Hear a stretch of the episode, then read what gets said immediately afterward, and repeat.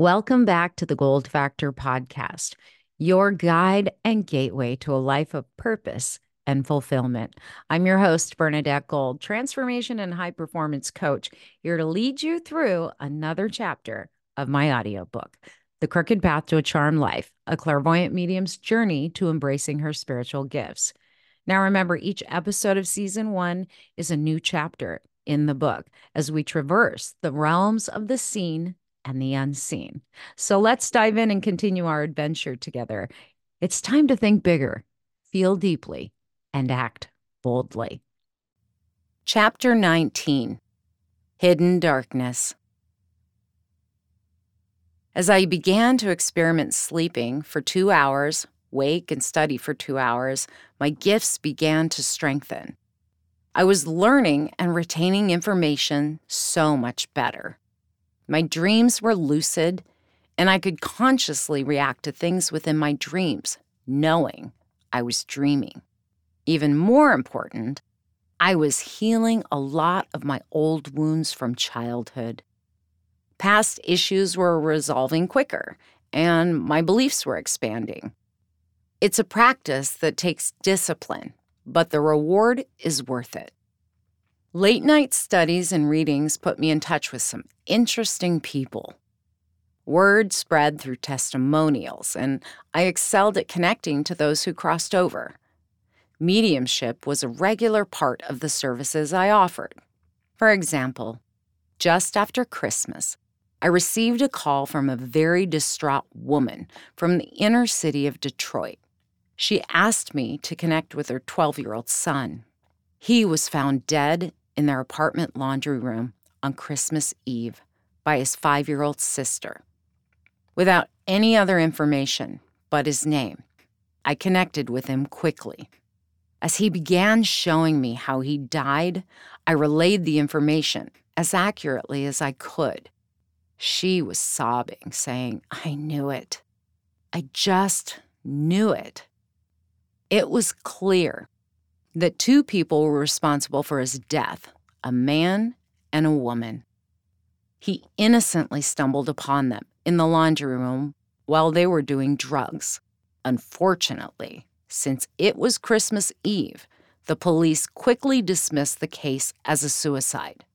My client overheard one of the officers say, Let's wrap this up so I can get home for Christmas dinner. Confirming her son didn't die by suicide, my client was relieved, but overwhelmed and angry. She asked for direction on how to get his case reopened so she could get justice for her son. This boy was smart, got straight A's in school, and was looking forward to Christmas. He had gone to retrieve their laundry when he ran into the strung out pair, embroiled in a violent argument. Amid a physical altercation, the boy was accidentally killed. Before hiding in their apartment, the couple hung him from some loose cable wires to make it appear a suicide. It took a couple of years, but I received a call from her thanking me for the reading. She shared the good news that the police found the couple, a drug dealer, and a prostitute. They had lived in the building at the time, but had since moved out. Police arrested them, allowing the boy's family to move on. Unfortunately, the daughter that found the boy in the laundry room was experiencing PTSD. She hadn't spoken much since that day. After we ended the call, I wrote down the little girl's name, said a prayer, lit a candle, and asked the angels to heal her. Missing persons and murder investigation work began to occupy my nights. Doing mediumship work for the families of those missing pulled at my heart. One of my clients was a private investigator that requested help on a few of the cases she was working on. I agreed to help and partnered with her to try and bring closure for the families. Offering to work pro bono was my way of giving back. It felt good to be of service, and while heavy, I was unaware of the darker side to the work. Pam, the PI, asked for my help on a missing persons case in the Midwest. A seven year old girl went missing with no leads. Using her name and description, I connected with Spirit and asked for help locating her. With some coaxing, she came forward so that I could speak with her. I knew she was dead, but there was something strange about where her spirit was located. She hadn't fully crossed over, and she wasn't alone. Besides being extremely frightened, there was something else I had never experienced before. A darkness with a strong sense of evil was present. I quickly took notes as images, a location, and information flooded my mind. This beautiful, frightened child revealed everything she could recall her killer's nickname, the mobile home where he lived, the street, the house number. Before she disappeared, at least a dozen other girls were revealed, standing in the shadows behind her. As she faded, my guide started filling in the missing pieces. The killer was part of a satanic cult, and these murders were ritual killings. All the bodies were buried in a way that allowed him some sort of control in the astral realm. They couldn't cross over, they were stuck in a strange in between place. I typed up my notes, ready to send them off. Thinking of the killer, I whispered, I got you. I was in tears, sick to my stomach, and desperate to help in whatever way I could. I called Pam, relaying all the information. She promised she'd let me know if there were any developments. Around 1 a.m., I had let Shasta out for her nightly run. Being an escape artist, the only way to keep her from escaping was to let her out in the middle of the night. She usually ran for an hour and came home, scratching the door to be let in. Around 1:30 a.m., I heard the scratch. As I got up to let her in, I felt a little spooked, but shook it off. Opening the door, Shasta paused briefly. The thud of something she dropped at my feet shocked me. She never picked up anything in her mouth. Shasta ran past me, immediately climbing under my bed to hide. She was terrified. I flipped on the hall light. The sight I encountered was of a freshly severed deer head with its tongue sticking out. At that exact moment, I heard a whispered sound in a creepy male voice. The words, I got you too. Shaken, I turned every light in the house on. Quickly locating a trash bag, I put the deer head in it and ran it to the trash bin. I came inside, locked the door, and checked all the windows. This guy wasn't anywhere near us, but his presence was palpable. I jumped on my computer and began messaging my psychic friends who were good at spiritual warfare. I explained the situation and begged for help. I had never considered a scenario like this. Not only did I locate him, but he knew who I was energetically backtracing my connection to him. He was powerful. My friends and I jumped on a conference call and went into prayer. We cleared his energy and created a strong cube of protection with blackened walls so he couldn't read or connect to me. After an hour of additional prayer and cleansing, pure exhaustion set in as I laid on the couch. I woke up from a dream just as the sun was coming up. In the dream, angels surrounded me, reassuring me I would be safe from harm. There was nothing left to do but focus on work and help Shasta feel safe again. Two nights later, Pam called to say she was going to the address I had given her. It was a couple of states away, but she had to check it out. She was a retired police officer, fearless with great hunches.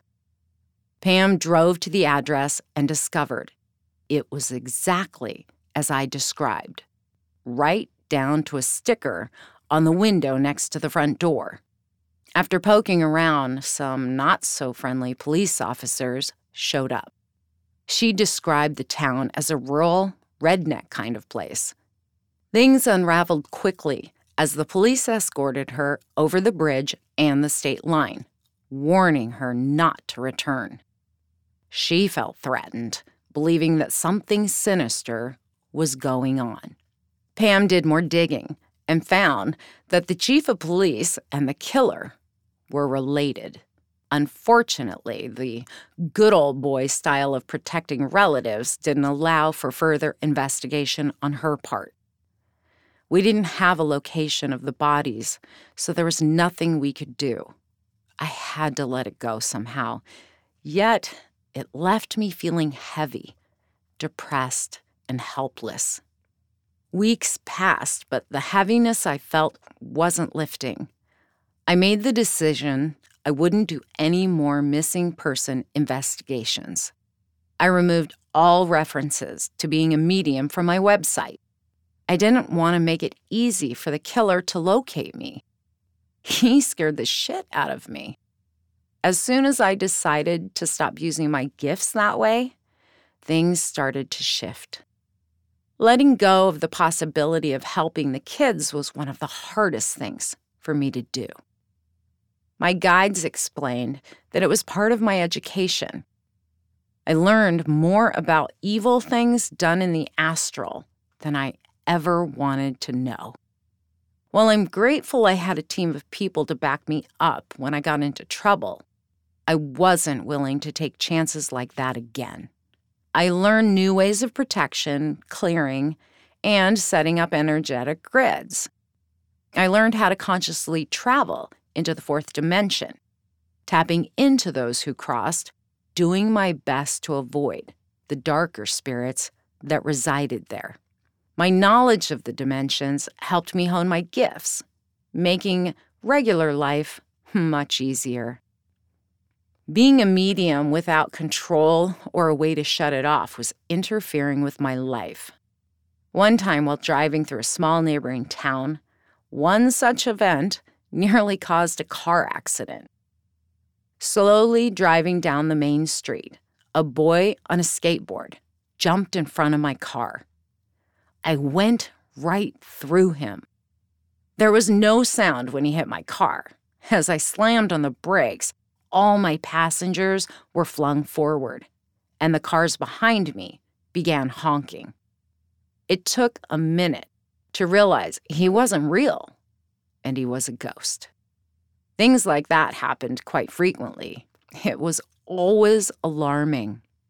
Spirit began to teach me that I could set rules. The spirit world obeyed, and life became more manageable. While I still offered mediumship to a select few, I let those who crossed over appear only when reading for someone or if I was in meditation and wanted to connect. When a spirit wants my attention, flickers of light blink, my ears ring, or a sudden flash occurs that makes me stop and listen. It's made life much easier and allowed me to feel more in control of walking between worlds. Chapter 20 I'm Not Your Mom. For a long time, Joshua, a little boy I began dreaming about almost nightly, started appearing in visions when I was awake. In 1995, when I first started receiving messages about moving to Colorado, I had dreams of him he kept referring to me as Mama. When the dream started, I laughed it off. Now, five years later, I was bombarded in dreams and visions by his presence. His eyes were still gray, his smile sweet and innocent. I wasn't interested in having another child, aside from the fact that I was single. Nevertheless, this little boy kept appearing and calling me Mama. Finally, I told him, I'm not your mom. Can I maybe help you find her? Joshua wasn't convinced. He continued to follow me around the house quietly, or he'd pop up unexpectedly, as if waiting for me to acknowledge him. Usually, I just brushed it off, determined it would eventually make sense. Dream interpretation and symbology were a lot of fun for me. I began teaching a class in a Yahoo group.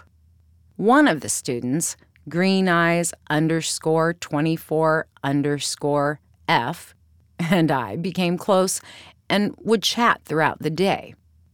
She was a gifted intuitive and empath who regularly attended the weekly group classes. During class, she began to divulge information from a dream she had. The dream was about Jesus flying her to a beautiful meadow by a river. Jesus landed on an old broken down shed with her when a swarm of bees flew around them.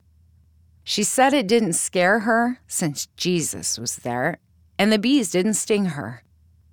As she continued to describe that place, I began to have major concerns. The place she was describing was my sacred space, a place I created in meditation to meet with my guides, angels, and teachers. What was she doing there? It felt like a massive invasion of privacy. The class wrapped up quickly, and I decided to click on her name to ask her more about the dream.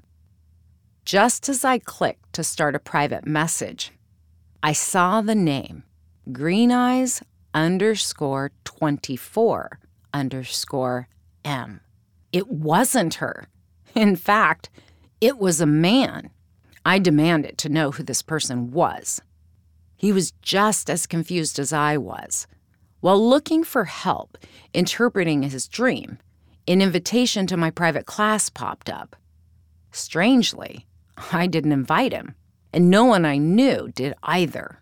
As we began to talk, he divulged that he was from Canada, and his name was Stan. He got into more of the details of the dream, which started to get even stranger.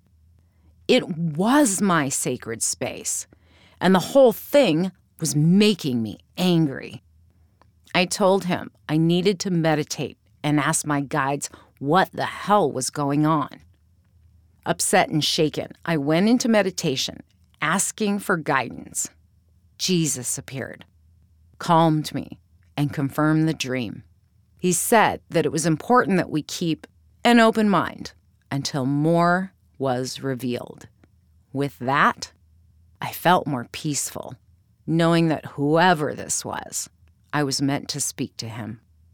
My screen name at the time was B, the Psychic Vampire Slayer, recently changed from Bees is a Girl. The reference to the old shack and swarm of bees suddenly made sense. Spirit was directing him to me, and all the synchronicities that lined up were confirmation to both of us. After hours of chatting, we began to develop a relationship. Weeks later, we arranged for him to fly out for a visit. It all fell into place quickly, which was a sign that it was happening for a reason. During our visit, we hit it off immediately.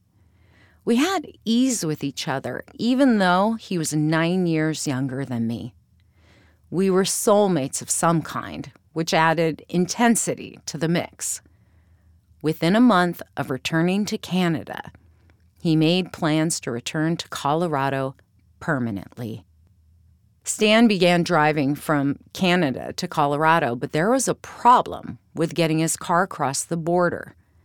We had to figure out how to get him and his cat to the southwest in a pinch. In need of cash, I prayed for a solution. My friend, Green Eyes 24F, messaged me that her boyfriend proposed marriage. She wanted to share her good news, even though they didn't have a ring yet. An image of the engagement ring worth $5,000 Mike had given me flashed in my mind. I asked her if they would be interested in buying it for $800, which was just enough to pay for airline travel. She was overjoyed. She made arrangements to wire the money, and just like that, a solution was in hand. Locating an airport within driving distance from me became a challenge.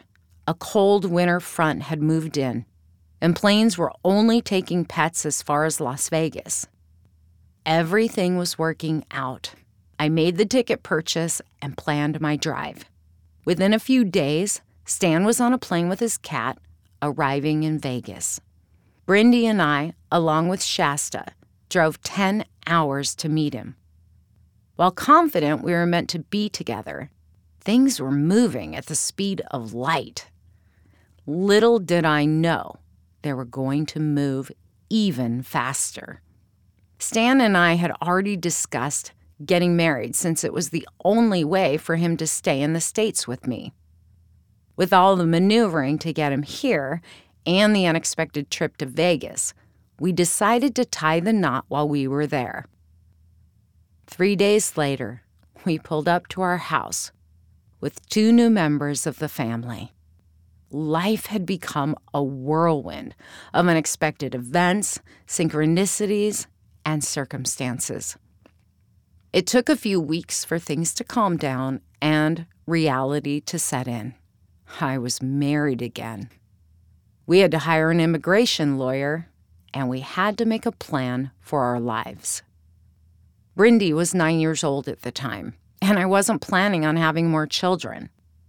However, marriage to a younger man created a need for me to consider the possibility. Stan was only 25 years old, but I was 34 and considered a high risk for problems with pregnancy. As soon as I agreed to have another child, only days passed before I conceived. Both Stan and I knew the moment of conception.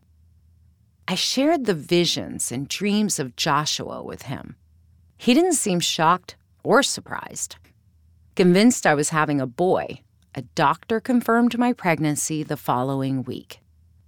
Living a life led by spirit was exciting but I'd lie if I didn't tell you I had reservations, fears, or doubts. Throughout my pregnancy, I was sure I was meant to bring the little spirit of Joshua into the world. However, I wasn't confident that Stan and I were going to make it. Months into my pregnancy and our marriage, we began to disagree on every issue. Right before the end of my first trimester, Stan wanted to call it quits. He didn't want to be married, and he didn't want to have a child together. Somehow, we patched things up and held our marriage together, albeit by a thread. While not a blissful relationship, as soulmates, we were undoubtedly causing growth for each other. Just before my due date, I received shocking news from the midwife I'd hired and paid in full. She had lost a breech baby during delivery due to complications, and she was quitting. With only two weeks to go, I needed a miracle. Calling on my guides and angels, I demanded a solution to calm my nerves. Jen, the midwife's assistant, contacted me within hours. While she wasn't certified yet, she was willing to be at my delivery, unofficially. I felt confident she would know what to do if there were any complications. Faith paid off again, and my peace of mind was restored. On January 22nd, I began having stomach pains and feeling irritable around 8 p.m. I wasn't sure what labor felt like since I had so many drugs with Brindy's birth. We called Jen, telling her it was possible I was in labor. Answering questions and timing the cramps, she confirmed labor had begun and she was on her way. Trying to relax, I decided to take a warm bath. By the time Jen arrived, it was well after 10 p.m and the contractions were regular but not unbearable. I sat in a candlelit room, rocking gently, staring at the moon. By 2 a.m., I couldn't get comfortable, no matter what I did. I wanted to be fully present, both for this birth and thought I had planned well for this miracle. As I began to hit transition, all I could do was lie in bed as the pain increased. At one point, Jen checked my progress, encouraging me to rest as much as possible. I had closed my eyes tightly, afraid to open them and terrified of making the pain more intense. I remember grabbing her hand and begging her to tell me how many more contractions before the baby would come out. She laughed. I'm not the psychic, honey. You are. For what seemed like an eternity, she coached me to ride the pain like ocean waves that crested before calming. Finally, on January 23rd at 4 a.m., I delivered a healthy baby girl in my own bed at home. While not the boy I was expecting, her steel gray eyes were unmistakably the same as Joshua's. Ironically, we had only chosen a boy name, but decided days before to pick a girl name just in case Isabella, meaning God's promise perfectly described the spirit that spent five years convincing me to be a mother a second time.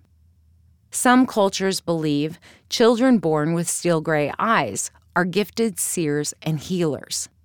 I had a strong sense she was both. Bella's eyes were striking and intense. One day, while shopping at Walmart, with her feet sticking out of the car seat in a shopping cart, she got the attention of an older man. The man walked right up to her, smiled, and asked if he could touch her feet. Bella stared right into his eyes intently. He was mesmerized by her, mentioning he had been sad until he saw her. Touching her feet, he smiled, straightened his posture, and walked away smiling. Powerfully gifted with telepathy, Bella taught me quickly how to recognize someone else's thoughts and intentions. At age one, I started to notice her quiet, piercing stares, as if she was searching your soul. By age two, I realized she was not just staring, she was reading people's energy. Whenever meeting someone for the first time, Bella would stare at them, sometimes getting them to do things for her without saying a word. When my dad moved in with us, she sized him up quickly, and I swear she dropped ideas right into his head without detection. Her preschool teacher said a few things that made me think she was a victim of Bella's telepathy, too. She reminded me a lot of myself as a child. I knew she was sensitive and would need to learn how to protect herself. Before Bella's birth, we had been making plans to build a bigger house. Four people in a two bedroom were cramped, primarily because I worked from home. Stan wasn't working, so he took care of Bella while I worked. We learned about homes that the local building trades class at the community college built once a year and auctioned. One of my friends bought one at an incredible price. After viewing the Southwest style house, it seemed perfect for our growing family. Stan thought we should have a larger space than the three bedroom, two bath house. We decided we would bid on the college house after discovering that the slope to our land would allow us to build a floor underneath and connect it to the house from the college. While different, we would end up with a much bigger home at a fraction of the cost of building the whole thing from scratch. It was time to manifest the winning bid on the college built house and a construction loan to build a bottom floor. Auction day came quickly. We kept our spirits high, sure that we would win the bid. The bids were opened at 5 p.m. We had the winning bid. I had to get a loan from the bank to build the bottom floor. move the college house to our property 45 miles away, and have it placed on the constructed bottom floor. It seemed like a crazy project. I didn't want a simple basement under the top floor. I had a vision of lots of windows. But crazy or not, I was determined to make it all happen. Stan wasn't employed, even though he was a permanent resident, which meant it all fell on my shoulders to make it happen. Within a week, I secured a construction loan, lined up contractors, and kicked off the project as the general contractor. My dream of building a home manifested through a series of mishaps, long days, and help from both the seen and unseen realms. There were days I was so tired I wanted to give up. The project went way over budget, leaving my income to cover any extra expenses. Then, the stucco contractor quit without finishing the job, stealing the money I had given him for supplies. Thankfully, his crew of 18 year old helpers was willing to finish the job. One day, working in my office after the stucco contractor had stopped showing up, one of my guides decided to help motivate the remaining stucco crew. They knew I was a psychic, but none of them asked questions or gave it much thought. Then, as I was hanging up a call, one of the boys came barreling into my office, confused and concerned.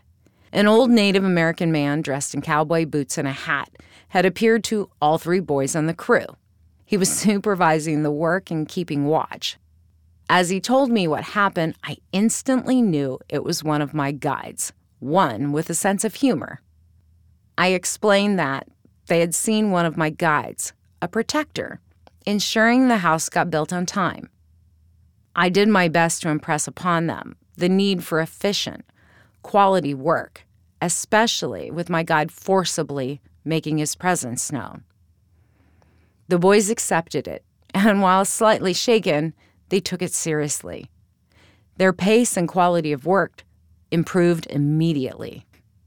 We finished the project on time, with all hands on deck, receiving the certificate of occupancy on the construction loan deadline. If we hadn't received it, we would have to pay high interest until it could be converted to a standard home loan. You can imagine my relief when we finished. There is nothing we can't accomplish, manifest, or create. It is only the fears and doubts in our minds that hold us back. Manifesting and construction of our new home tested my faith and patience daily. Anytime I became overwhelmed by my exhaustion and sheer effort, I was surprised by divine providence. Money, resources, supplies, and help all arrived at the perfect moment.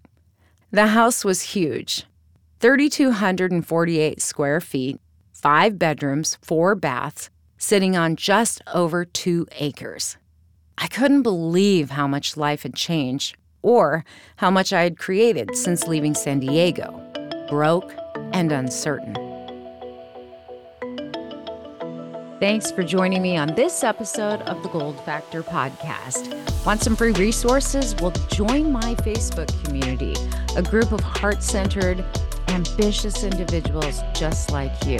Just go and visit the link in the description, or you can go to facebook.com forward slash groups, the Gold Factor. And remember, if you're enjoying the book so far, follow the podcast leave a review. I'd really appreciate it as we're launching and growing the podcast. And share it on social media. All right, I'll see you in the next episode. Have a great day, be blessed, and be a blessing.